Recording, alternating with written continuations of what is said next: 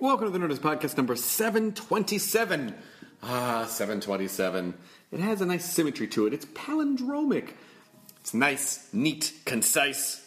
I enjoy the number 727. Let's find out what's going on in the Nerdist community on the Nerdist Community Corkboard. Here's a delightful electronic missive from Rudray Quatrin. Hello, Katie, Kyle, Chris, Matt, Jonah, blah, blah, blah. Anybody further uh, included behind the scenes? I am a longtime listener of the Nerdist Podcast. Everything that Chris's team, uh, is blah, blah, blah, blah, especially helps me in a personal way whenever you exhort your listeners to go make a thing. We do. We tell you go make a thing. Go make your damn thing. My friends and I have done just that and launched our own podcast titled The 20-Sided Theater. The basic concept is after a D&D style party has finished their adventuring, the bard of the group takes his notes, adds some spice to them, and reworks everything into a voice play for scry casting, or in real world terms, a podcast. So it's sort of like a D&D episode of any sitcom, uh, but instead of watching the players and having to imagine the characters, the audience can hear the characters and vaguely imagine a group of players sitting around a table. They publish episodes 0 and 1, available on iTunes or at 20sidedtheater.com. Uh, and they've parked four different spellings of that domain, so it doesn't matter how you spell 20 in words or numbers, and it doesn't matter how you spell theater with an ER or a tra. So well done, 20 Sided Theater. Plus, we will be back next week on at midnight at 11 p.m. New time for a few weeks before Trevor takes over the Daily Show. We're just uh, filling in the time slot starting September 8th. We'll be on at 11. We have amazing guests and fun stuff planned for an earlier time slot. Oh my God, please watch a show. I'm nervous. You know, it's the Daily Show time slot. It's, it's hallowed ground. Please don't let everyone think we fucked it up. Please watch the show at midnight. It's back next week for three weeks, starting September 8th at 11 p.m., and then returning after that to our regular at midnight time slot at midnight. This episode of the Nerdist Podcast is The Violent Femmes, who are fucking awesome.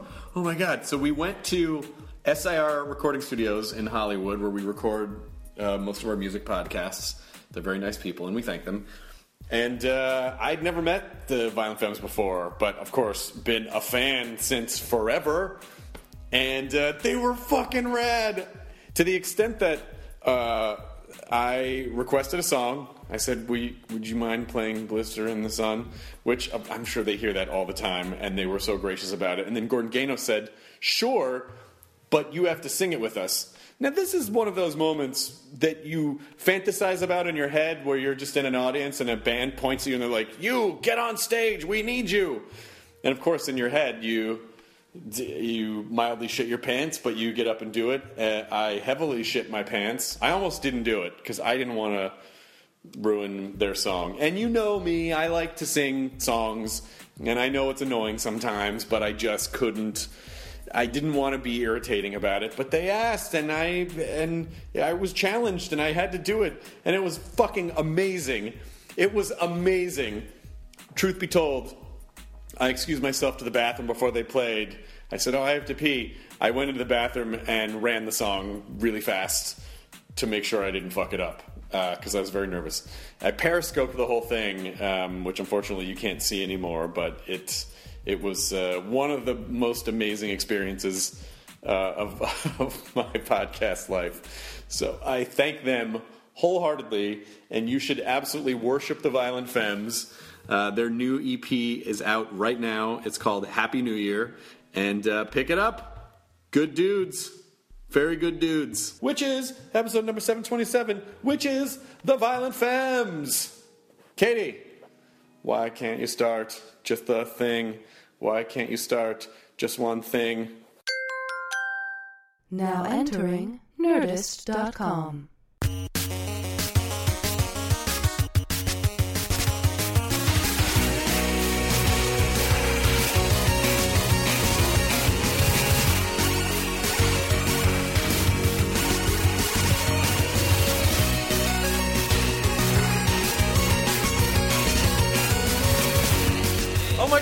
awesome. And we're also real fans of the, of the At Midnight Show. Holy shit, that's amazing. Yeah, yeah.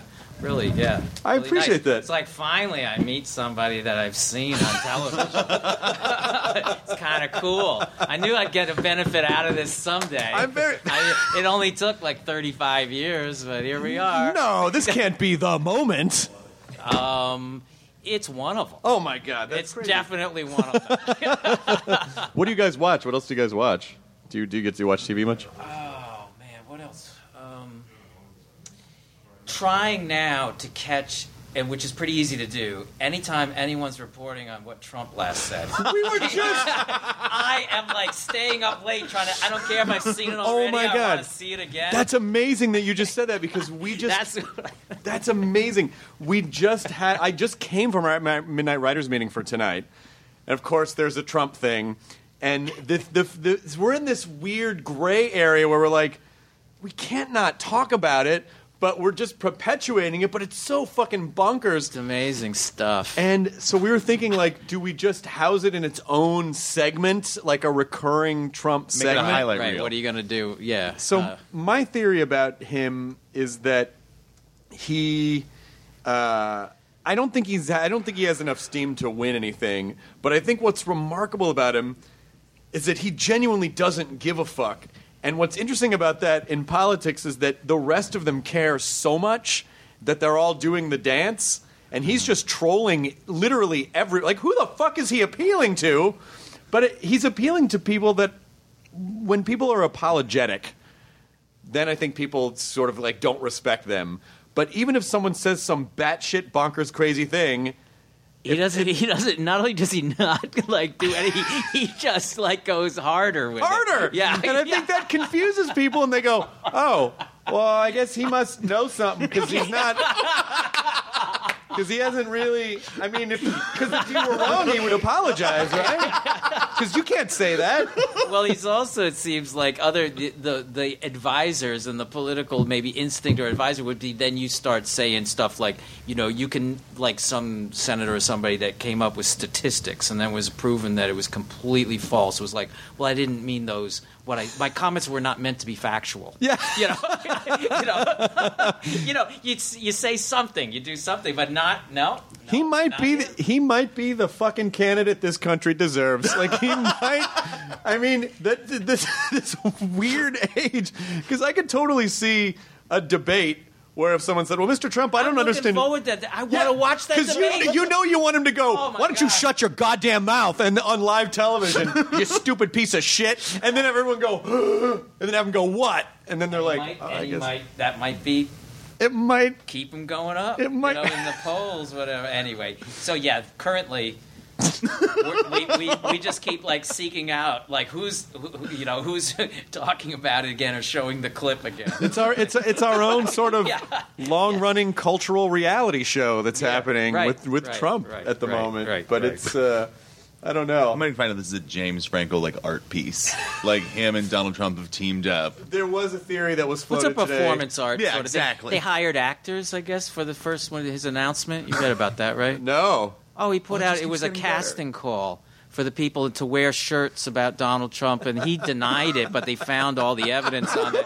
That's like it's a it's a call for extras like movies and stuff, and that was to come and show up and to cheer for him when Well, he that explains announces why, his that explains why Michael candidacy. Caine was there because he just he'll just appear and stuff. He does, like yeah, Greg he just was appears and stuff. But he uh, he we, we were we were sort of joking that.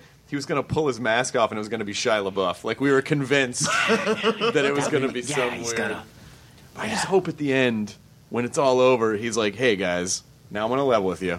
I said a lot of crazy shit, but I was just trying to make sure Yeah, the yeah, other like candidates the whole focused on the thought, real issues." thought process behind it. That Yeah. yeah, yeah, yeah, yeah. 'Cause Interesting. There was a guy when I when I went to UCLA. There was a guy who used to show up every once in a while, and he used to say very inflammatory things in the in the main quad, and all the students would, you know, be really pissed off and get in his face. And apparently, his tactic was to say very contrary, horrible things because it got students engaged in talking about real social issues. I'd like to think that's what's happening with Trump, but I think he might just be bad. It's just the most elaborate O. Henry story of them all. Are, do you you don't live in Los Angeles? Do you live in LA? Or? No, no. Recently, Denver. Before that, New York for a couple decades. Denver's a great town. Really liking Denver. Oh my gosh, I'm jealous. Every By whenever the I way, go is, there, are we doing it? Is this it already? I should get more on the mic. You know, you could get on the mic, or you could lean back. You know, because you lean back, people hear like he's relaxed, he's kicked back, he's having a good time. But uh, you're from Wisconsin, is Well, that the band started in Wisconsin. Yeah. And I was just talking to somebody today, um, saying that I, my family moved there when I was 10 years old, and then basically I lived there for 10 years. And then the band started when I was about 18. And uh, my whole time being there, going through school, um, people would say to me periodically, "You're not from here. Where are you from?" Because my, you know, Because just of the your way I bizarre was, accent. Wait, wait, exactly. and when I moved there, I was like, "What are these people? They they have different words for things." yeah, it's my accent. It's my accent and my vocabulary. Sometimes I. I had we different words. We don't even have a, a, a dialect. It's like a different language there in Wisconsin. Sometimes there's there's aspects of that. So my whole experience there, you're not from here. Where are you from? And my extended family was not from there. We, my father went there for his work, and uh, and now forever in the whole world. I'm from Wisconsin Yeah. because that's you know that's what it says when somebody looks up the the bio. That's where I'm from. Well, but it's funny because you know I'm not from. You're not from here. Where are you from? But now that's where I'm from because of the group, and that's that's fine. Where do you feel like you're from? Um.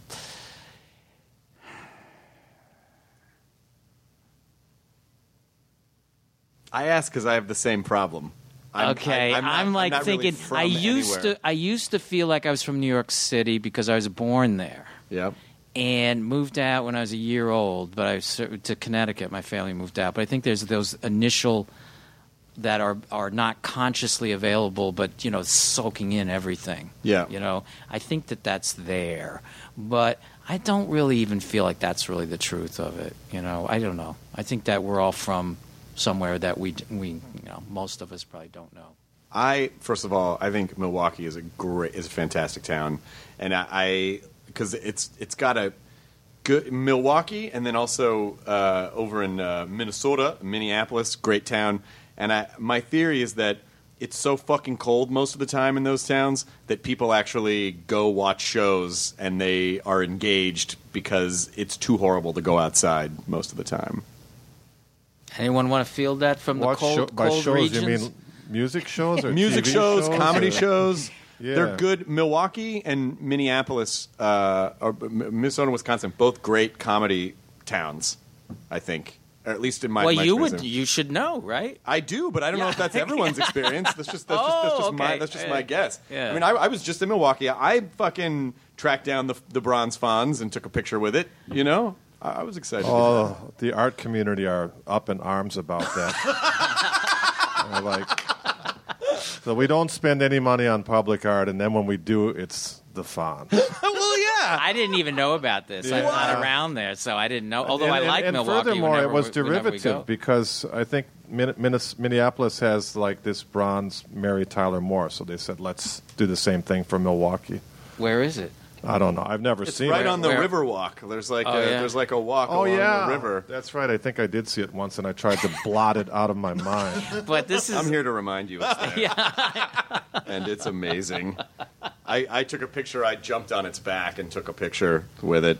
That's one of the problems about being from Milwaukee is that people say, "Wow, so that's like so that's Laverne and Shirley, right?" And then, like, well, those are actually fictional characters.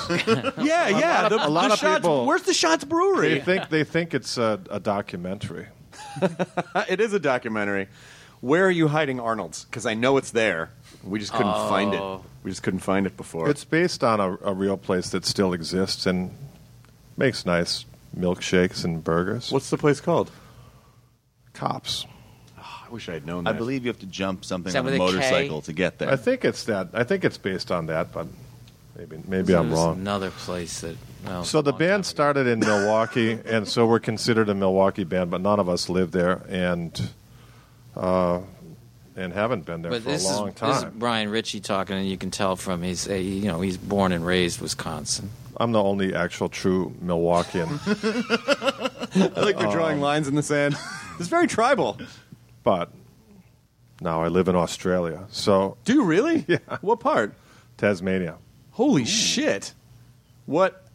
I guess you can curse on your show. But here's an Yeah. inter- here's an interesting thing that I found out when I when I was in Tasmania, and this will be this will refer back to what Gordon said about Milwaukeeans have different different words for things. Like for example, we don't do not drink from a water fountain; we drink from a bubbler. So I was down in Tasmania, and someone said, "Hey, uh, let's uh, let's go take a sip from that bubbler," and I said, "What?" Yeah, bubbler. Is- that what you call those things? Yes. So there, there's only two places in the world that call these things bubbler, and it's Milwaukee and Tasmania. See, sister sister cities areas. Tasmania's not really a city, but it's. Uh, it, do you like? You must like it if you live there. What? What? What? you sound incredulous. Yeah, it's, well, Tasmania. How often do you hear Tasmania? Like we, Tasmania. we hear it all the time. Of course you do. but how often do you meet somebody? Because usually it's like, oh, I'm from Sydney or Brisbane or Perth, you know. But I don't. I've never Melbourne. Melbourne, Melbourne from Melbourne, Melbourne. Uh, but I've never heard Tasmania before. Hmm. Did Well- you did you Google other places that use the term bubbler and that one result came Actually, up? I, I, I encountered the concept of going to Tasmania when I was working at the Milwaukee Public Library, which was my last proper job before becoming a, a musician. And some my job was to sort the books, and some books came across my desk about Errol Flynn, the actor who's from Tasmania. Mm-hmm. And when I read about that, that that made me want to move to Tasmania. So that that was a, a long process. And then on I got tour, interrupted by a we- band. yeah, but on tour, we got there on tour. That was your first time seeing it, right? Yeah, that's right. Yeah. But we went there because I requested a gig. there. Really? Yeah. Oh, Yeah, because the the the well, the agent that was booking us down there, uh, the promoter, uh, never sent us to Tasmania, and I was like, "Send us to Tasmania for once." Oh no, no, no, no, no! Too isolated. They're hillbillies down there. So I insisted on it, and we went there, and it was completely sold out show. It was packed, and it was amazing. But the place is a little bit strange. So when you when you started the band, it just it, things are so wildly different now. The way that music is distributed, the way that any any art is distributed, that it, and even though I was alive back then, very much alive back then, and I remember well, we listened to the radio and we bought records. I'm still having a weird time remembering. Well, how did how did we find out about stuff if it wasn't dictated by some larger company who was like, "I'm going to put this on the radio"? Like, what was the? How did it work? Well, the thing immediately in my mind, somebody else can chime. First off, growing up, uh, I heard so much music in my own family, uh, and then from there go, you know, friends, but even older brothers and sisters. I think that stuff must, you know, we hear about it all the time with people that from their older brothers and sisters heard about our band. You know, that's how I heard about lots of stuff from older brothers and sisters, um, and uh, so that's that's immediately in my mind, and I think probably that's still going on, maybe with different ways that uh, I don't know. Anybody? Yeah, anybody here got a family? Except your brother and, and sister will send you a link now. Right, But exactly. you're, so Yeah. you're referring to like how did people get to know about violent femmes back in the days when we wouldn't have been getting commercial airplay? There was there was a lot of tape dubbing. You know, people would like one person would have the vinyl and then they'd make 10 copies on cassette for their friends and those would spread around and it's probably the same syndrome as like illegal uh, downloading now and probably with a similar result you get popular and uh, also uh, back then there, the college radio stations would just play whatever they wanted to you know like they had disc jockeys that could just choose what, what to play any song it wasn't didn't have to be the single it didn't have to be something that the record company necessarily wanted them to play so they had a lot of choice and there were a lot of bands like our band, and I guess REM would be another band, or uh, all the bands from that generation benefited from that kind of programming concept. Can you imagine it? Freedom, like people Yeah, playing it- what you would want. Brian There was a- Viglione will be the vo- voice you hear, and now our I like that you're bookended by Brian's. yeah, yeah, yeah. There's a lot of Brian's. We don't. I don't use the word Brian very often, actually, because I can use other names. Because it, you know, it doesn't. Well, I'll just add uh, as we passed Amoeba, uh, an important thing for me was the cool guy at the record store. I remember being 13 and going into a local, you know, album uh, place, and the guy was like, "Here, check out Big Black, and here's you know Pigface and Minor Threat and all these bands." That to me, I was like, I would have never. You got to have your otherwise guy. heard of. I had the same experience, like growing up in Milwaukee. The, the record stores, they were the social gathering points. It was a focal point for the community, and there were all the fanzines, and of course, you know, you, you go in there and you'd ask to listen to the new album by the Ramones or whoever it was that we were curious about at that time. And I was really lucky because uh, they gave me all the all the um, what were they called promotional copies. You know, like the copies that they'd give to the record store for free. I'd get them all. So I had a big collection as a result of that. It was a different time. We mentioned libraries. I heard so much music uh, living in Oak Creek, Wisconsin, and um, just the public library. That's where I heard most all my David Bowie and, and Zappa and Velvet Underground and on and on. Could you order through your Some- library? no, somebody was. I'm it a- was amazing. I'm still and yet the obsessed with my library community, because of the that. community is not. You know, imagine Oak Creek, Wisconsin. You probably got it right. uh, so this is not like I don't know who was there or who was ordering this, but I just ate it up. And then when if you know after taking it out a couple times, I wanted yeah yeah I put it on a cassette tape and you know kept listening to that Bowie over and and, then over Gordon's mom would say, Gordon, I just got a call from the library. They say your Velvet Underground album is overdue. Nah, not true. Yeah, because I, I think now that you say that, I- funny. I, that just sounds funny. it sounds funny. Yeah. it sounds really funny. Mom, yeah. Gordon, would you please return the Velvet Underground to the library? You're going to get fined. Yeah. And just see the library stamps all the way down the Velvet Underground. There was oh, there was nobody taking these things out. It's like you know, if I took one out and then later went and wanted, you know, got it again. It's just like there was nobody. I can else tell you a secret. to it. This is a trade secret from my days at the Milwaukee Public Library. We had a rule that if nobody took something out for a certain amount of time, I think it was five years, we were to discard it. Great. So we had a dumpster that we would actually pile up all these books. Some of them were brand new, or some were beautiful. And uh, I even gave you one. It was- gave you like a uh, metal encased Bible. Do you do you still have that? Or- Yeah. Every So once in a while, I see that. and think, why do I have this? yeah, it's pretty beautiful. It's the it's Yeah. it's the most beautiful metal encased Bible I've ever seen. So that was like one a of the Robo things- Bible? I yeah, things that uh, they were just throwing out. So they would throw this stuff out. Well, I, gra- I grabbed a lot of it. You know, if I was interested in it, that was probably unethical, but still, I thought it was better than sending it to the dump. Oh, that's yeah. That's totally, So the trick totally is, fine. So you need Totally to go all in and right. check out every book at the Milwaukee Public Library just once, and then you can immediately return it so that you've given it another five you, years. You let it Yeah, live. that's right. You yeah, let for it another live. five years. Yeah, I, And finally, how about the phenomenon of just buying a record purely based on the cover art? Yeah, Oh, yeah. Oh yeah. that was great. I mean, you just go, wow, Yeah, that looks I've crazy. done that. Yep. Yeah, everybody's done that. Sure. I think. But how and much? then how many, what is this? Yeah, Yeah. What is this gonna sound like when it looks like this? And it's always King Crimson is the answer. yeah. Well, I, I, I'm gonna win this time. Ah, it's them again.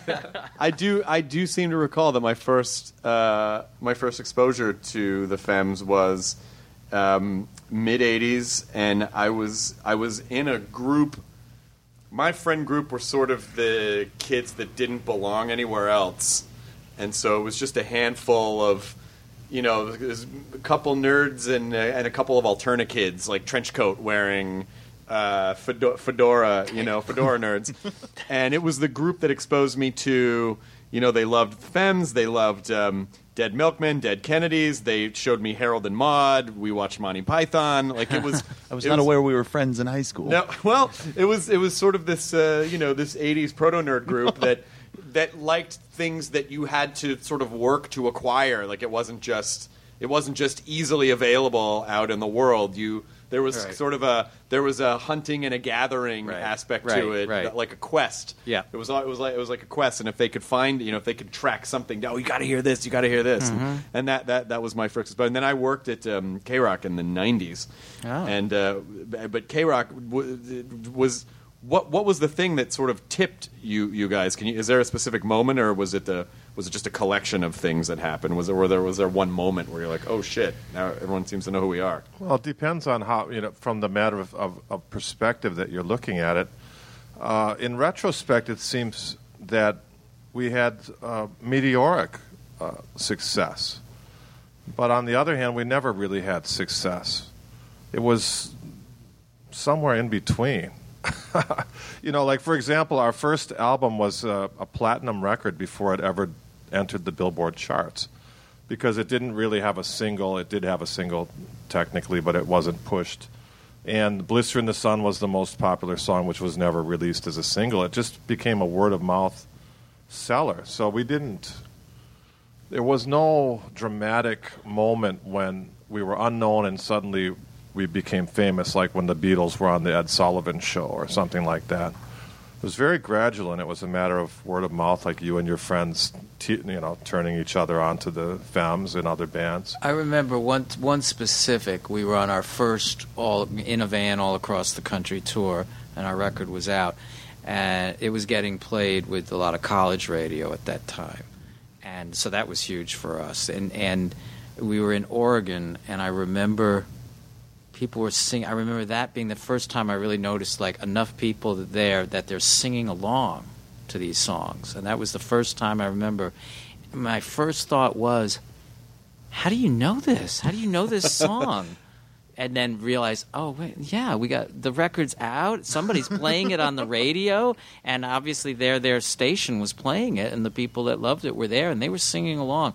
And I just for some reason, I just remember even in the course of that tour, we didn't start there, but it, something had happened. And at that point was the first time I remember, and even to think like, how do they know this? Because they've never heard us play before. Yeah, but, but they, but, but they they've heard it But that story played itself out repeatedly. Like, for example, yeah, sure. um, At that point, then it started happening everywhere. Yeah, much. and even later on, when when other markets opened up, like Eastern Europe, where nobody played, and then suddenly you could play there, and we would go places like Croatia, Serbia, and see the people in the audience all singing along. Some of them were like in tears, crying, telling us, "We thought we'd never see you play." And this is maybe ten or fifteen years after they got into the band. Um, South Africa and Australia, New Zealand, we go anywhere, and there were always a, a coterie of, of people who understood the band and, and, and loved the music and were deeply into it. And that's still happening, and they're still handing it literally from hand to hand. Yeah, there, there's something there's something very specific about your music though that it's almost like th- there's there's so many songs that are just in the in the public consciousness in people's minds even if they don't know how it got there, you know, like Add It Up or Blister in the Sun or American Music or Gone Down. Like there's they're just if you start singing one, then someone else will sing along with you or they'll finish it and then they'll go, "Oh my god, I, that was," you know, and, and just like all the words are just ingrained in their brain somehow, almost like uh, it's the Matrix, and we were programmed somehow before we were put in here. But congratulations on being programmed into humanity's brains. Um, but what what do you think that is? Like, what do you can can you even identify that, or is it just like, yeah, I don't know. It's a difficult question because we've got a lot of songs, and we've probably recorded over 100 songs, and and a lot of them are really good. And then there are th- this handful of songs that you mentioned, like "Blister in the Sun," "Add It Up," that have really gotten into people's minds. But obviously, uh, that's because they have some sort of universal message that we're accessing, or that we've been able to articulate, maybe better or in a more concise way than than some other people do. Well, there's also a feeling more than uh, more than maybe a, a articulated message.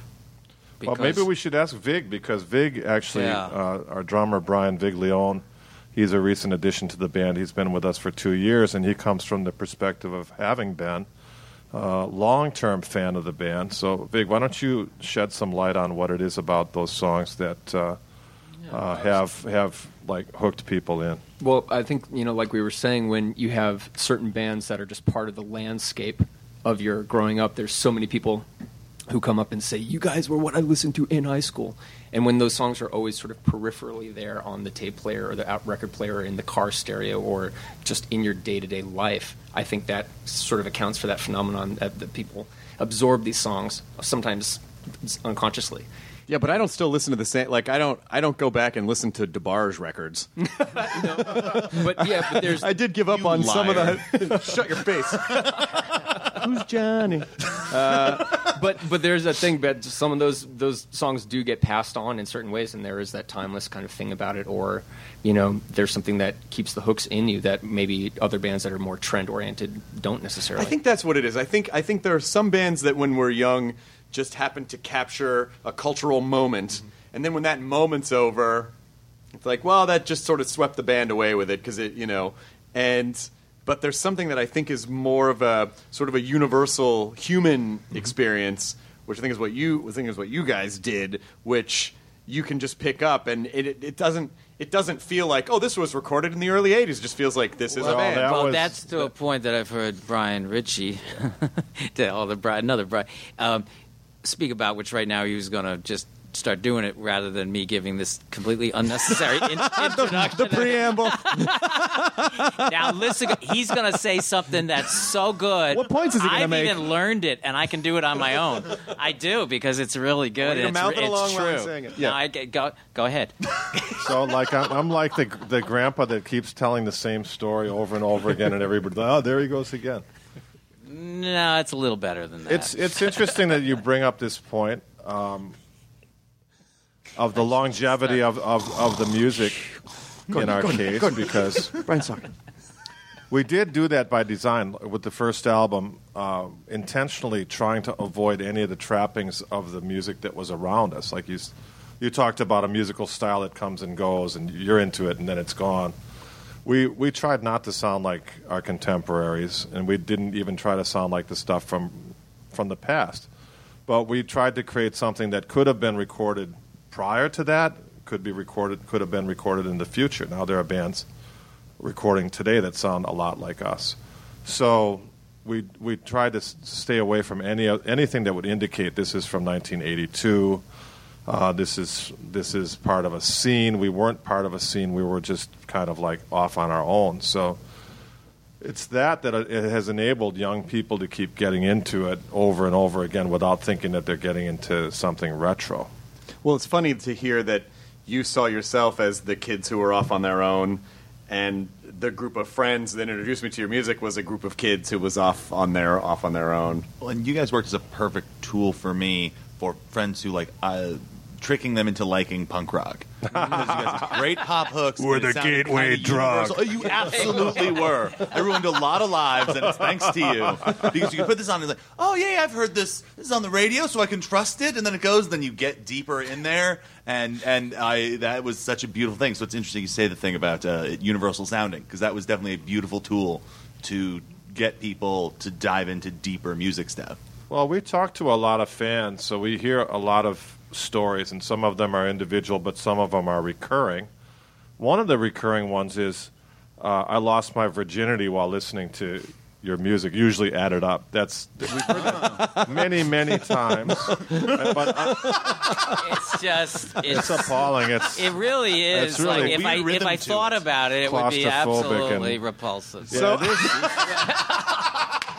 I want to start a trend of people losing their virginity listening to you talk about "Add It Up" as opposed to just the song. serious itself. bummer. bummer. Jesus And walking then, on and the then a girl came up to me recently and said, "I was conceived while my parents were listening to your music," and I'm like, would you "How do you know know, that?" that?" well, they told me. Oh, But another one that right here. That's where I shot it off on your mom. Sleep tight. Oh, why tell me that? TMI. so, yeah, another thing that they Did say I is see? I think you're you're thinking right now. We're going to go on with this, but a part of you is absolutely thinking. Were my parents listening to any music? Right? Have you already started thinking that? And then what was I mean, it? Yeah, know, I, if, if they yeah. were, you know, my mom liked the most. Uh, my parents liked the most straight ahead. It was probably like Barbra Streisand or something, you know. Yeah. And my dad listened to country music because it largely irritated my mom, and so I think that was. Uh, So Go- maybe go you were Dolly conceived Parton. with Yeah. while uh, Dolly. while your folks were listening to what made Milwaukee famous, made a loser out of me. I don't know what my parents would have been listening to. And let's see, I was born in November of 1971, so that means in the early spring they would have been doing it. I don't know what came out that year, but I can almost guarantee it was something pop.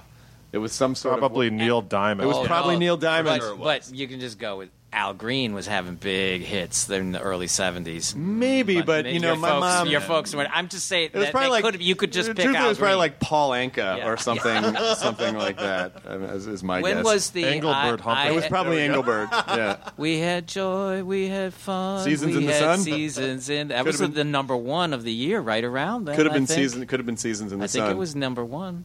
Yeah, I, I might have been. I don't know.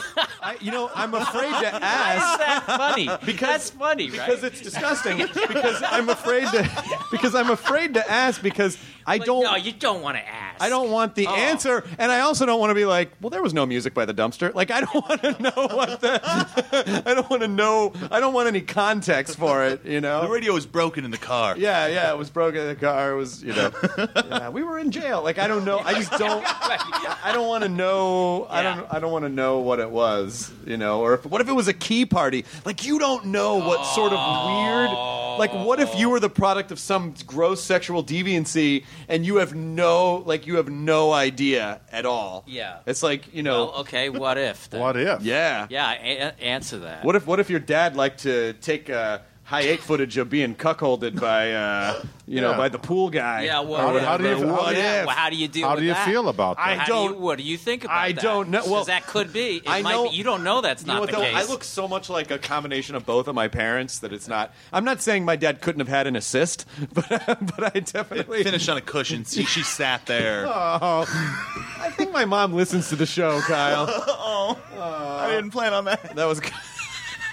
Yeah, Unless she's like, he knows. Yeah. Oh, yeah. I don't know. I think it's best not to think about it. I think it's. I think it's best to just assume that through osmosis we just appeared uh, on the earth, and that's a lot. That's a lot better, at least for me to process. If Sharon's that a works for lovely you, woman. we can yeah, pretend. I like how the two of you are you're just like spinning and spinning like sort What of the, like the, out the there listeners somewhere. can't Yeah. see. Oh, oh, it isn't.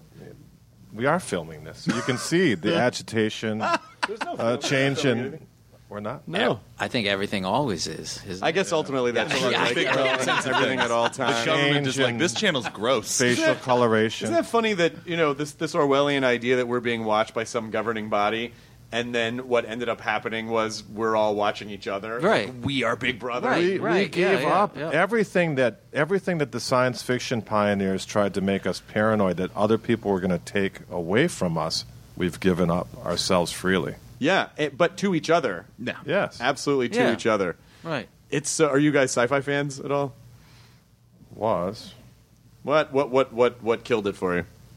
growing up. That's the saddest thing I've ever heard. Oh, we'll never get. Ba- not we're for never Brian. invited back on this show. That's it. Like, That's never now it has to be back. weekly as we keep pushing stuff on him. All right, so the book club continues on page 92 with unbreaking eye contact. What's what's entertainment in Tasmania like? Is there specific Tasmanian entertainment that is is insulated? Uh, wood the the Woodcutters Hall of Fame. Ooh. Yeah. So they, they, they have these uh, contests to cut down trees or cut you know chop logs up. Yeah. It's pretty dramatic, and uh, I think the world champion has come from Tasmania many times. So if you're looking for something that's uh, peculiarly Tasmanian, that would be it. Woodcutting. Nice. I feel like we all had a riff in our head as a joke, and then Woodcutting Hall of Fame was the real thing. Yeah, yeah. like we had a funny answer, and it Yeah, wasn't that. no, no, let that one top go. woodcutting Hall All of Fame. step Go- down. Go with that. Did you? Uh, your father was a Baptist minister. Is that is that Yes, is that correct? true. So you grew up in a you grew up in a in a Baptist and but obviously not super strict if you Right. were checking out. Uh, Oh yeah, absolutely. My my my both my parents are also involved in theater, both religious and secular, and um, so I grew up with uh, my father would play old country songs of all sorts, um, and um, so it was not anyone hearing I had uh, you know, grew up in that in, in a home with that designation would get completely the different a different and incorrect idea about what my growing up was like. Mine was, I would say, in a very liberal and kind of progressive liberal kind of household. oh, that's cool. Yeah. And so when you started, because you started pursuing music at a pretty young age, they were they obviously must have been So pretty completely it. supportive. That's fantastic. Yeah, yeah, it really was. It was pretty amazing and, and just great. Just along with the only word of caution being, you know, if this isn't working out for you, you can always, you know, do something else. and what would that have been? Well, I don't know anything. You didn't have Any- to worry No, about no, it. no. It wasn't like you know we really want you to do this or that. I had been really into the idea of going to college or university when I was like between like the age ten to twelve, maybe, Mm-hmm. and then high school beat it out of me, I think. And yet I was told by an older sibling that, yeah, they had the same thing, but university was totally different. They really liked it. Um, I was never, I just never got interested again and, and just felt like just wanted to just launch and go right into the music. So I never um, did that. But I think that would have, they would have been happy with that, sure. But they were, they were fine. They never told me like what I should do or anything, just to be very that's good. supportive. Punk band with supportive parents. Yeah. Yeah. That's kind of nice. Yeah, just you know, get get get yourself a a Baptist preacher as your dad, and you're good. it's all all fine. Are you- are you- well, Are you are you rebelling against? Uh, Stop being so supportive of me. You don't. You, you understand too much. You understand me too well. I'm sick of it. well, actually, a little bit of that. Yeah. a little bit of that because now I'll, you know, I feel like you're putting yourself out there. I'll put myself Please. out there. This is something I've never spoken about. Maybe only one or two people, and I figure this is a safe place. Safe. Yes. um, with his stop being so supportive, I think my mother in particular had that idea of very progressive, modern, you know, think parenting. And so she wanted to make sure that her children knew that sex is healthy and good. Mm-hmm. So both, I know one of my brothers and me would just be, I know, well, basically I just know me, just like, please, just don't. She wanted to know it was okay to have that talk Sure. more than once. Right. So, and it's like, I don't want to talk about anything sexual with mom, Yeah. You know, and I don't know if she ever really got that. I mean, I'd leave the room, I'd, you know, but, but still, I think the saying is you can't unhear certain things you heard. yes. You know, and she wanted to have like free communication and let me know that if I felt like doing this, that she would say what that was. That I should know that's perfectly fine. Right. And that's something. Ah. And it's it's it, uh, it ironically like spins into not So fine. don't be that supportive. Stop. Well, when when my mom came to see the band uh, Right? last time, like this. she hit on Vig. Yeah. What? Is that true? Yes, still got it. Oh. She looked at me dead in the eye and said, "You're never too old." this is something I have never spoken about. And you said that's interesting because Gordon's mom told me a bunch of crazy stuff. that She it's gave me some okay if I ideas. do. It's okay if I do. She's very supportive. Yeah, how, how old are you, Brian? Thirty-six. You're 36. All right. So you you uh you, but you're not but you look young. Like you look you you, You're 36, but you look young. you That's look younger. Like I, you- I attribute that to the, the rock and roll drumming lifestyle. Absolutely. which is what? A lot feeling of cardio. happy, yeah, and feeling happy and getting to do what you like for a living. I think. Not all drummers uh, I mean not, not not all drummers age age well. Well, I consider myself lucky. I guess maybe. I don't know. I mean, who else uh I feel like well, you know, to be honest, I feel Keith like Moon aged pretty well, didn't he? I feel like we'll looks- we'll, if we'll you- never know. if you consider death pretty well. we'll Yeah. never know. Well, he looks pretty young when he stopped- died. You know, you know, it's looked exactly the same since the '80s as Phil Collins. exactly the same. Well, doing a lot of the smoking and drinking stuff never really agreed with me on tour. Mm-hmm. So maybe that was a factor in there as well. Yeah. but we hired him anyway. Yeah. Now, did you join the Violent Femmes going, finally, I can build my Tommy Lee style drum kit for this yeah, band? we're working on the rotating riser right. Just like be in the middle of a gyroscope and just Exactly. come out. It's like it's weird. I I never expected pyrotechnics at the Violent Femmes concert, and uh, now they have this dragon that's a logo for the tattoos. well, you know, dragons are ageless there. Take notes here. Yeah. you said Logan, a dragon, for the Logan. dragon. I like the idea of an old dragon who looks like shit, like he's just aged horribly. Sounds like a nice car- nice cartoon of some sort. just old dragon. So for you, when when you're, you know, when you have a first album that's so successful, and then you decide afterwards we're gonna we're gonna move on and try something different, and you constantly try new stuff. Is that ultimately what your do you just want to make stuff that seems fun to try, or you feel particularly inspired? Like, let's do this specific genre of thing now, as opposed to because you could have, you know, you could have just done the same thing over and over again, but you did, you didn't, which is a cool thing to do. I think some of that was directed by the material in that um, the songs. We had our second album goes into a lot of roots kind of American music of uh, country and folk and jazz and gospel, and it's all mixed up in there. Some songs are more specifically of bluegrass. It, it, and some of them blend them, and some of them are very much here is this kind of genre, this type of song.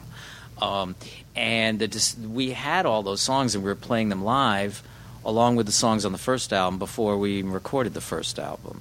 And so again, there was the thinking going into it about the choice of instruments and arrangements, but also the material and selecting the songs. That the first album, by the song choice, is much more of a rock album, and then the second one becomes this mix of older kinds of American music. Now, the first album has sold millions, and the second album has sold hundreds. so that's a slight disappointment for the second album, but I'm thrilled about the sales on the first Yeah. one. But anyway, th- people didn't like it at the time. People, I remember the one one person came up to me and was actually, I don't know if they used the word betrayal, but it was that oh, sense. No. I love that album. You know, the Hallowed Ground is the name. Hallowed Ground is the name of our second album, and I think in the band we've we've often felt like that was our favorite because of some other musicians that joined us, some other great musicians that sat in with us, and that's been a thing that we've done live going through the years is. D- what city that we're in, and maybe we know somebody or meet somebody, and we'll have them join us and sit in on some tunes. We're doing that now on tour, in a sense, with Barenaked Ladies. With uh, we're on tour with them, and, and we've got um, a couple of the guys that are joining us on some songs because well, we talk about it, and it's like, why don't you join on this? Oh, yeah, that'd be great. Or I want to play on this, and you know, they have this kind of thing. But the first album is very is more minimal. It's concentrated. It's more of a rock or punk sort of thing with the acoustic instruments mostly. Um, and then we stretched into other things. So I think maybe it's the material. It's two things. It's the type of songs, and then it's also we did something one way, and then by the time the third album, we got into using a little more the studio, and we worked with Jerry Harrison, who's in original Modern Lovers and Talking Heads, and then various other projects. Um, and he certainly knew his way around the studio and more things to make use of the studio. So we, you know, we we did some more of those things on that record. So I think with different records, we sometimes have thought about recording in different ways, and now we've been recording again. We've got a new EP out, which is the first new thing of a collection of four songs that we've had out in in uh, in many, many, many years. I think some I read somewhere it's called seventeen. wow. Yeah, yeah, right. It's like, well, I knew we had a little time off, and uh, but it's like we got these four new songs. Real happy. If you with them. guys were a library book in Milwaukee, Yeah. you'd have been in deep shit Lot a while ago. Oh man! and uh, and we actually recorded in Tasmania those on New Year's Eve. Oh, cool. And New Year's Eve just passed. We co- and so we call it Happy New Year. And one tune is a New Year's song that we'd always only play on New Year's Day over the years. But we put that on Happy New Year next year. And we got four tunes there. Really feeling good about them. People are people are starting to sing along with a couple of the songs now. It's beginning. It's beginning again. Uh, and then we've been recording. We even re- did some more recording uh, yesterday. And so we got things. We we're we've got mostly completed an album length that would put out next year. You're going to put out a new album next Yeah, year. Oh, that's fantastic. Yeah. I, I think. Yeah. I don't know if I didn't check with anybody. I'm supposed to talk about the new album. Yes, it's fine to mention. No names. We can't tell you what. the album is called No Names. No, Uh, no, we oh, can't tell you what band. Okay. Can't give you the name of the band, but we all know them re- pretty well. Isn't it funny that uh, it, it seems funny to me? Violent Femmes. Violent Femmes. Femmes, violent femmes. Isn't it funny that uh, No names. What names are there that you don't want me to say? Never I think the mind. album Never names, mind. like, maybe we don't have one. We haven't decided the name of the album yet. We don't. I don't know what he means when he says no names. Anyway, I go think on. it means no, no, don't say what the album name is because you guys we don't haven't- have one. The album is called "I'm Chris Hardwick" uh, by the Violent Femmes. But Oh, they can cite that on Wikipedia now. yes, it's going to be on Wikipedia. They've uh, they've affirmed it. it's source. But um, the uh, it's interesting that people take such ownership over a thing that you put out that they don't want to let they don't want you to be an artist in the sense that hey you did the first album that's what you wanted to do then and the second album you want to try something different. People are like fuck you why didn't you do this exact thing? And you're like well if you just did the same thing over and over and over again that's not Yeah, fun then they, they they complain about that. then. Yeah. So it's a it's a lose lose situation. so that's the reason why you just go ahead and do what you want. Do what you want. There's Yeah. something that I think is really great about the Femmes fans, and it's that it's not a style, but it's an attitude and approach mm-hmm. that they respect and that they're looking for, and that's why I think the new songs are, are working live as well too. People don't care; they know the band is diverse. They just want to see that attitude come off And stage. I think that's developed over the years. And for example, that second album that we referred to is in, in its unpopularity, but um, over the years that's really grown, and we've kept playing those songs live, and they go they go over great live. So it's really integrated, you know, in with what we do. We play those songs that we stretch out with jazz and improvisation, and we do bluegrassy and country and all kinds of stuff that just mixes in with our music because it's the attitude, and that's that's that's who we are. That's why we, you know, with that actually going back still on that. I remember when we toured in England, in particular, we were congratulated on uh, the like the bluegrass and the gospel stuff being like a spoof.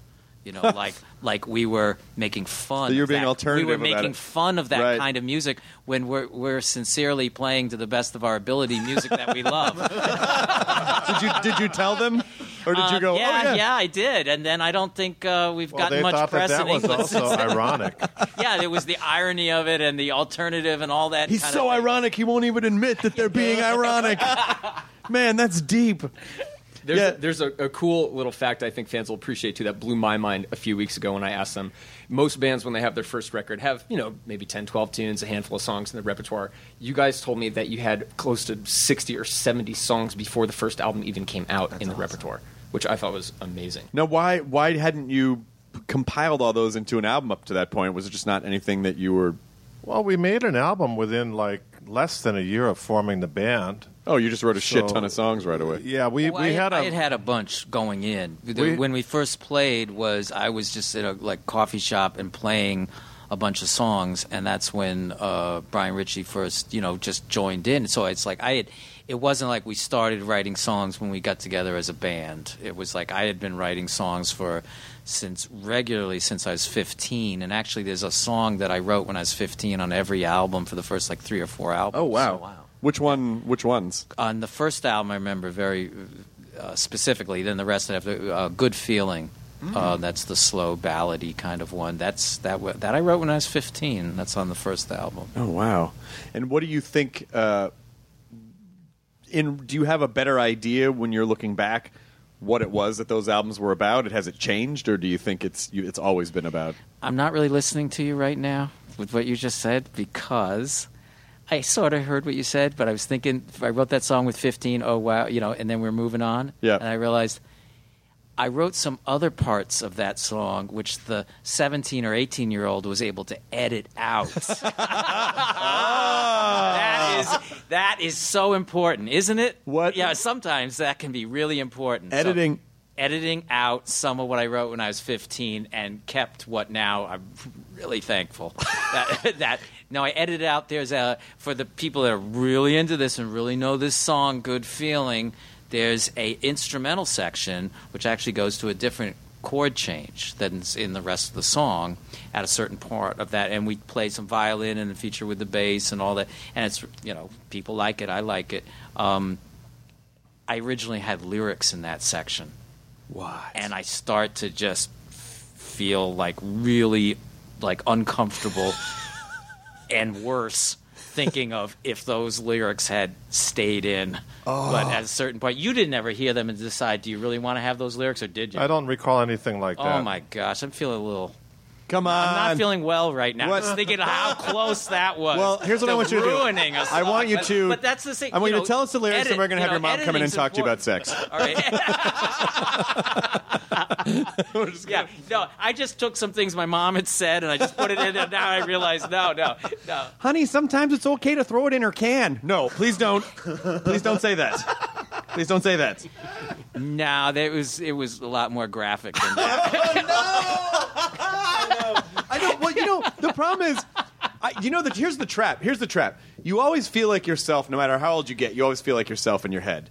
So That's a good. I yes. Don't you think so? Yes. Finally, somebody's saying that. So yes. you you know you know you know I'm 43 or 52. Like you always Yeah. feel like you are, and you you're, you're the same. So as a Yeah. parent, when your kids are grown up enough, you're like, we're the same. I could just talk to them without realizing your position of needs to authority. be- or or you know, um, yeah, authority, and then also some other words we could come up. Yeah, with. yeah, yeah. And, but yes, that and as so well. that's yeah. the trapping is that you have to remember in context that you're not you're not the same anymore and, and I think in some ways you can you can open up boundaries in other cases you should probably stick to some of those boundaries Not you know for for everyone's benefit. Yeah, yeah. I think. do you do you, would you ever say what any of the stuff was that you cut No, out or I- can you I- not even, can you not even No.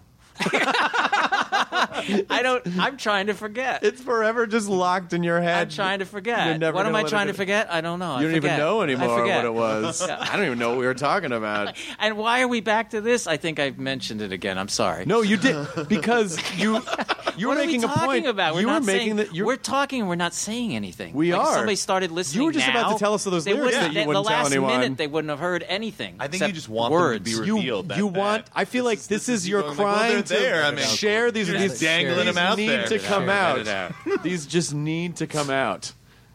No, but it's it's it's it's it really. Now I should like fake cry and say something that's amazing, but I can't do that. Hear You me always out. be true to I yourself. can't do that. You just always Yeah. have to be The true to title yourself. of the next record is just all the lyrics you cut out from that song. Yeah. Ooh. Ooh. It's hard. Actually, there's some cryptic stuff in there. I wrote it cryptically because I thought that was cool. Like I switched around some letters and stuff. Ooh. I'm amazed Yeah, that yeah. I'm And amazed. it's really not. It's not like it was anything there's like a terrible. backwards but it's R. just really. It doesn't. It doesn't. It, it's Which is it's so not helpful in your own head. It's not helpful. like, Oh no. No, the backwards are. Oh no, I just mean like when you look at it, it's like, oh, it's not even like anything bad. It's just you're like, oh no, I was so 15. Yeah. Although that's a Russian letter. Oh, it is. You Yeah. are right. Yeah, It's just all right. funny in a lemonade stand to have a backwards R somewhere. really helps. And Rather- what's the what's in the letter word. in lemonade stand that becomes an R? Oh no, I just you stick it on there. They're like, oh, that poor guy. Oh, I thought you one of the letters like the R in letter the Oh, lemonade lemonade stand. though. lemonade. Then we're on to Lemonade, things, and you say it's Russian, and we go full circle. I'm just Yeah, amazed all right, that anything from when you were 15 survived. Because when I look at old stuff when I was a teenager, it, it's like all of it to me is what you were describing with the part you cut out. Like, oh my god, Yeah. this did, you, is did you have stuff that you wrote and Yeah, you yeah, thought yeah, was like really, and then you looked at it later? yeah, yeah. It was it was either stuff where I was trying to be super deep or super philosophical or super, um, you know, or, or or comedy, and it was just like all of it. There isn't any part where I look back and I go, hey, this kid's got it. Yeah. There's, There's nothing. n- there's nothing. There's ah, nothing yeah. I made the mistake of letting my girlfriend see my band from when I was 15, our record, and oh, I'm just the laughter and tears she had going from it. Uh-oh. She was to rhyme, not laughing with you. tried to laugh rhyme corner with corner at one point, and she had a with real good laugh about I- that. That's just some- it's, that, that's Sounds Not the way I sang it. I kind of like that. That's not bad. I like that. Well, thanks. I'm good to go. Yeah, yeah, yeah. you're Let me fine get that now. back out. Yeah, I mean, but as a as a drummer, is there anything you look back and you go, "Oh no, uh, that wasn't." I mean, or I mean, maybe just aside from guilty pleasures I had, like in the late '80s and early '90s, listening to Bon Jovi and certain hair metal bands. That I, was, Yeah. I had the posters on my wall, but no, not really, because whatever. It's, it's all in context, like you say. At the time, it hits you, and then you move on to something else. But something that you wrote and Something, or, no, or you well, I wrote played. sort of a lot of like nonsensical kind of stuff, and it, there was a point where I realized when I was about fourteen or fifteen, I could continue to sort of go down the songwriting path or focus on drumming, and I realized that I wanted to focus on German. you know, more, just so for fun, that was it. you guys should just play all of "Slippery When Wet" by Bon Jovi just once. just do just do a thing where you just cover a, a weird album, but as as the violent as Violent Yes. Femmes, like because whatever you would do to it would add a whole other filter to it. Well, we could. I think that we play well and we play well together, and we have a thing, a kind of thing that we do, you know, with that. And so, I think we could probably take any, uh, like, as an assignment, to take any, like what you're saying, and just say, Like living on a prayer. We could, we could do it. Oh, sure. Yeah, well, I think we could do it. to that. I think we could do any. And Oh, you- that song's probably three chords. You And, could give, easily- and make something of of musical value or interest, at least to us, and probably some other people as well. We Imagine probably do Violent. Femmes covering "Every Rose Has Its Thorn." You know, listening. amazing. You know, it does come to maybe it's the thing that just pops in my head, which maybe is not, I don't know if it's fair or not fair in relation to this, but do you really want to hurt me? Yes. We did that. We did a recording of that. Do you know that? no, I didn't know Yeah. that. What? Yeah, you see, this is sort of like what we're talking about, right? Sort of. So did we you- did? you we took have the it. It's, on reggae one, it's one of aspect our out of it? albums, and we took it the way I remember, and maybe it's not the way it happened, but the way I remember is it came to us as a request, just like what you're talking about, Hmm. and it was like. The, you know the record company really wants blah blah blah you know to do this song, and thought that well you know, we never would have thought of that, but we, you know, maybe is there a way for us to do it that we enjoy and we think sounds good, and we did, and we put it on the record, and um, Boy George said. Boy George said he'd make a cameo appearance on a video, but then there was no funding for the video. In fact, at that time, again, my recollection is nobody could be found who had actually originally requested it. Maybe, Boy George kill Yeah. the culture club. yeah, yeah. So, um, and also it's interesting to me listening to it and get, getting into it to do it. Um, I either want there's two choices. One, I didn't understand the lyrics and the verses, or or two, I didn't think they were really you know to my liking, Sure. or a combination. I don't know, but maybe I just didn't understand it. That's possible, and I don't know if anyone knows those verses. Most people don't. Anyway, it's just sort of.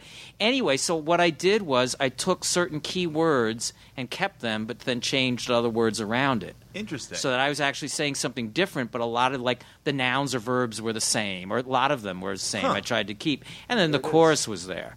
So I remember I haven't heard it for years now, but I remember at the time feeling like this is fun, this is cool, and I think we enjoyed it.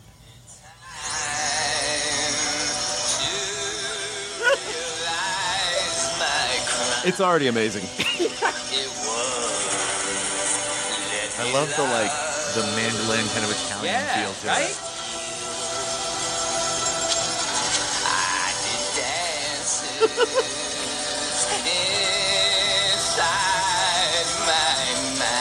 This is like an Italian opera. I love it.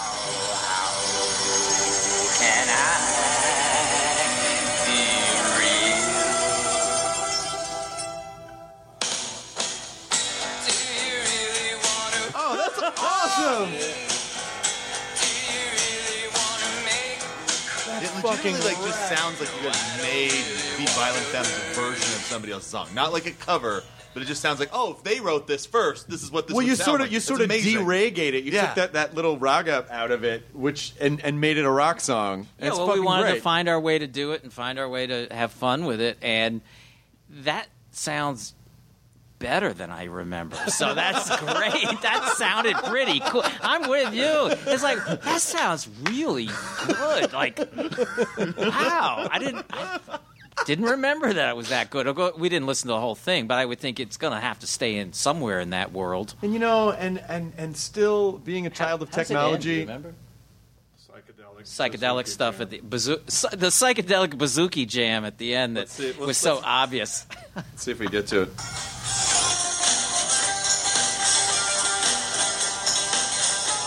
That's awesome. Yeah, we That sounds real good on that. nice. That's you playing that, I think. Yeah.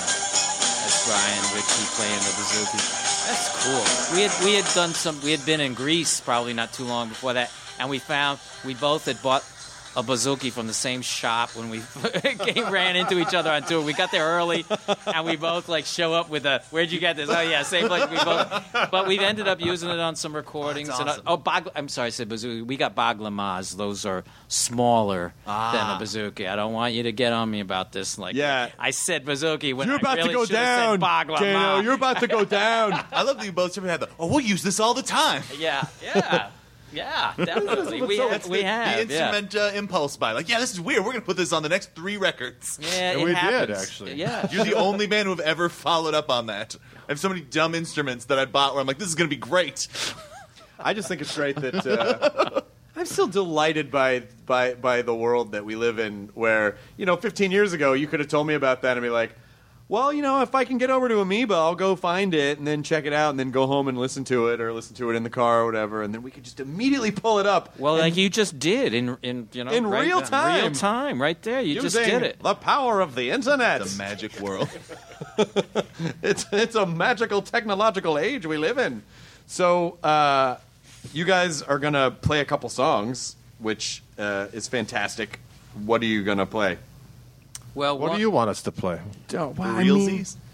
American music. no, I want to. Don't you want? It's my favorite. I know American music's amazing. I know I want deep cuts, but also I've cried to that song a bunch. I don't. No one wants to see you cry. Well, I'm not going to cry now. I'm getting closure. Would you? How about this? Can you play something from the EP? that would be nice. And yeah. then, so why don't, why don't let's play something from the EP And then we'd do first, something and then you could do like I mean do you really want to hurt? Yo, that's my option. Let's No, do that. I didn't know think that was on the there's no- table. I think that that would be one time where the perfection of the studio recording is such where maybe we won't do it live. It's- that's gonna be difficult yeah, that, to- that to would be. recreate. That's the only one. Otherwise, we're better live. But that one. so just I guess I guess something from the EP, and then if you're if you don't mind playing Blister, I think it'd be a really fun way to wrap everything wrap everything up. You're breaking somebody's heart. Kyle but can go other fuck than that, yeah. Blister the Sun versus the other. Come on, man. American music. Kyle can go fuck I himself. think you've got like uh, throngs in your corner, you know, support, supporting you. Although you've got a you've got a vocal minority there for American music. I think American it's a- music- it's a strong one, but American music is a song I sing in my head a lot. And uh like it, it definitely the hook of it spins in my head a lot. do you want to you wa- you know you want to sing sing on Blister in the Sun? You should take a verse. what? Why would I? Do, I'm not going to fuck up your song. It doesn't it doesn't matter. Oh man, Do you want to sing a verse? I would if I. No, I can't. You sure can. Okay. that would be great. what? Okay. Do the quiet verse. The do quiet you- verse. The All whisper right. one. Or you want to like yeah. How about that when we break it down and we bring it down? Let then him it's, sing a then whole it's- you, verse. you do whatever you want. You want to sing the second verse and see if you know all the words? Yep, But see, that, he's that got now I it. feel like I'm being tested. So now I feel like I should pull up the lyrics to make sure that I don't fuck up the lyrics. you could do that, I guess. I should. That's it's kosher. Whatever you want to do, you can do that. Oh my Whatever God. you want to do, isn't live karaoke. your Let's show? go. Let's do it. I don't know. That's uh sure. Yeah. Okay. I'll sing some though, right? Okay. Is that all right? I just or do you want I- it to be just you? My only concern is You can sing the whole You don't want to sing sing this thing song. you want- you I can think sing you the whole in thing. fact, here, take the guitar. no. No, and why don't you sing quietly or whatever level you like in the background American music? Just ah. because that's what you want to do. Oh, so panic now. that- Oh, now I see where now your it's like- emotions happen. It's way easier when it's him. Yeah, it was. I know. It was cool could. to nod to him. You're like, great, great. They're Yeah, like, me, me. You can sort of hear it haunting the like God bless American music. Like you can almost hear it. I just wanted to As know a we layer. like all kinds of music. I had my group vocal prepared. Yeah, yeah, yeah, yeah. That's a nice one to just shout that out. We like all kinds of music. Did I do it right? Yeah. How, how does it go?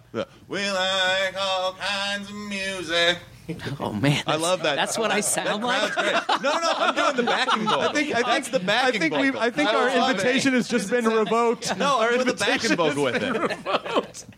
I can't hit your high notes. That's impossible. I'm doing those casual, uh, the bad guys. All right. Like we've learned from the Femmes, reinterpret it in your own. style. Exactly. Yeah, do it your own way. See how quickly it Oh my happens. God, you're, you're already good. playing. You're already in. Well, we should start taking up positions by Take our up instruments. positions, yeah, and then uh, and then what's the first song you're gonna put? What, what are you gonna play from the? Let's from do the EP so you Yeah, have a, yeah. a whole song not to listen to, but just get nervous and try to go over your blister in the sun, right? You know that's what I'm gonna be Of doing the course whole you're gonna be time. doing that. Okay, all right. I remember I got a little thing about that, which is actually one time with uh, we did a concert with her. and It's when I met Lou Reed, and he said to me, he complimented me on a song called "Just Just Just Like My Father." He said he really liked that one, and which is not a real popular big song for us, but it goes, "I'm just like my father, but I'm much worse." Is the opening line, and yeah, it's funny. I think it's funny, and I think you know. Anyway, so he said, "Do you know um, Walk on the Wild Side?" I'm like, yeah, I've heard it. yeah. And he said, "You want to sing it with me?" and I was like, "Yeah." He's like, "All right, good. You know, like you know, be on the sides, come on out." And then I'm thinking, I haven't heard the song in a little while, and I didn't have one of these little, you know, phone computers, and it's just like I'm like walking around and thinking, okay, each verse is about, I don't know what verse he's going to want me to sing. Each verse is about a different person and oh where they went and what they did. And so I'm just going over, just letting you know, I feel what you're going through. Well, yeah, but that song in particular, that's a fucking story song. So Yeah. everything is So, like a. Actually, how easy do you have it? You got it easy. I mean, I have it easy because I can just pull up right here. I mean, it's it's easily. I don't know. I think I need to take that from you. Oh no! No, I no, mean, You know, you should you should you should confirm that these are the right lyrics. You know, That's right. It'll be like some different thing. You Yeah. know what? Why don't n- you know what? No, just sing whatever it says. whatever Okay. it tells you to sing. I'll start singing in Spanish. All right, but first we're gonna do But the other first you're song. gonna do- you're gonna we're do gonna do the other song that you're not gonna listen to. I'm, I'm gonna You listen. should listen to this other. I'm this excited. song's good. You should hear this song. I'm gonna listen with my my ears and then shit my pants with my butt about the next song. I'm watching All right, this. check this out. I think this has got some uh, nice lyric twists All that are have some humor value. All right, All right. here we go. Um, this is a song called "Good for at Nothing."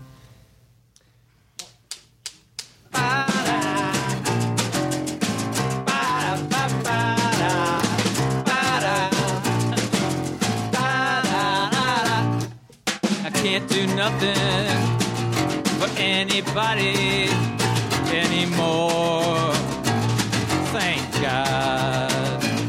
You know, I once did something for somebody, but what for?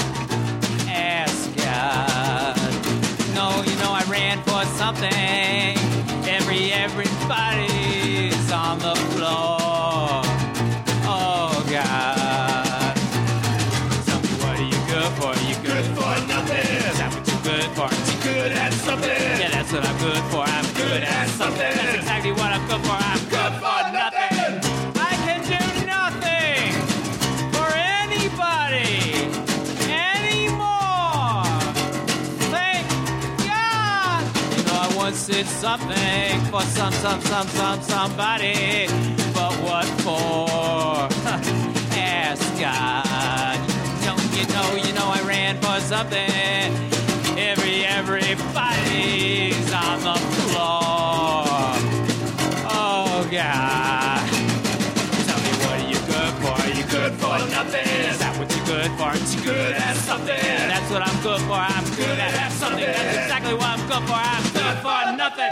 Tell you there's something, something that is nothing. Well, tell you there's something, something that is nothing. Well, tell you there's something, something that is nothing. Well, tell you there's something, something that is nothing. Well, Samuel says. Samuel says. Samuel says. Samuel says. Tell me what are you good for? Are you good, for, for nothing? Is that what you're good for? Are good at something? Yeah, that's what I'm good for. I'm good at something.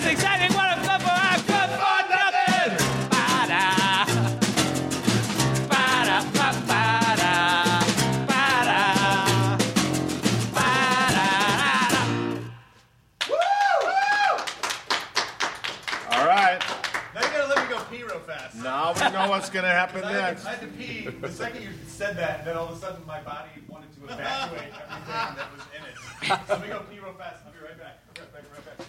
I'm gonna do it. So Here, you can use my microphone. Oh man, Yeah, we'll put you up front just like Iggy. I could just sneak in behind No, no, no, that's over here and just just like no. this. You right in gotta the mush that's pit. two seconds Yeah, yeah. Well, why don't you bring the mic over here then, so you're in between. Are you comfortable with a mic in front? Yes. yes, I think Yes. you're very comfortable. I'm comfortable. I'm not comfortable playing with the violent femmes. Uh, that's never happened before. It's this is already a pleasure. We haven't even started. So I'll just- Sing anytime you want. What? It's when I'm a- right.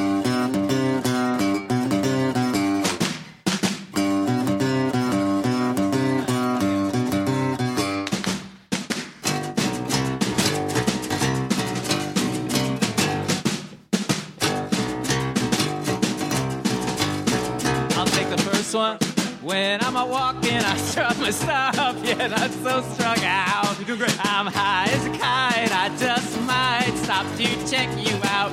Let me go on, like I blister in the sun. Let me go on. Big hands, I know you're the one. Second one, do the second one. Body and feet, I stay in my seats. I don't even know why. My girlfriend,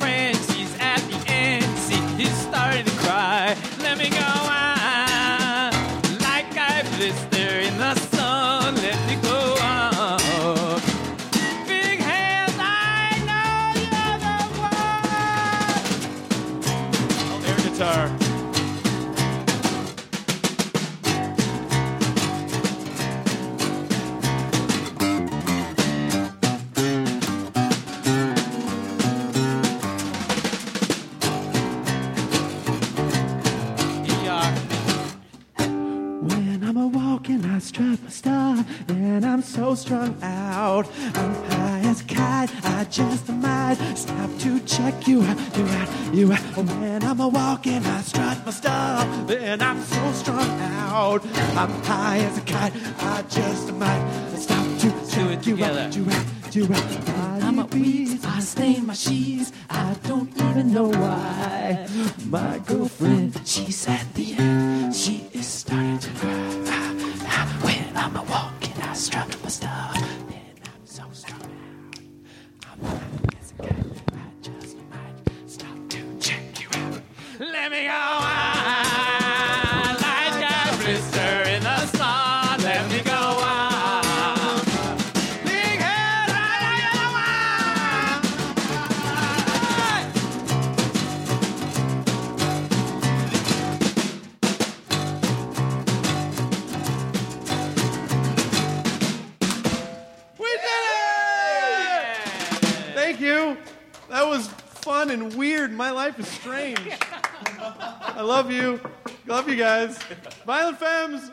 Podcast soon. I'm like shaking from nerves. Yeah.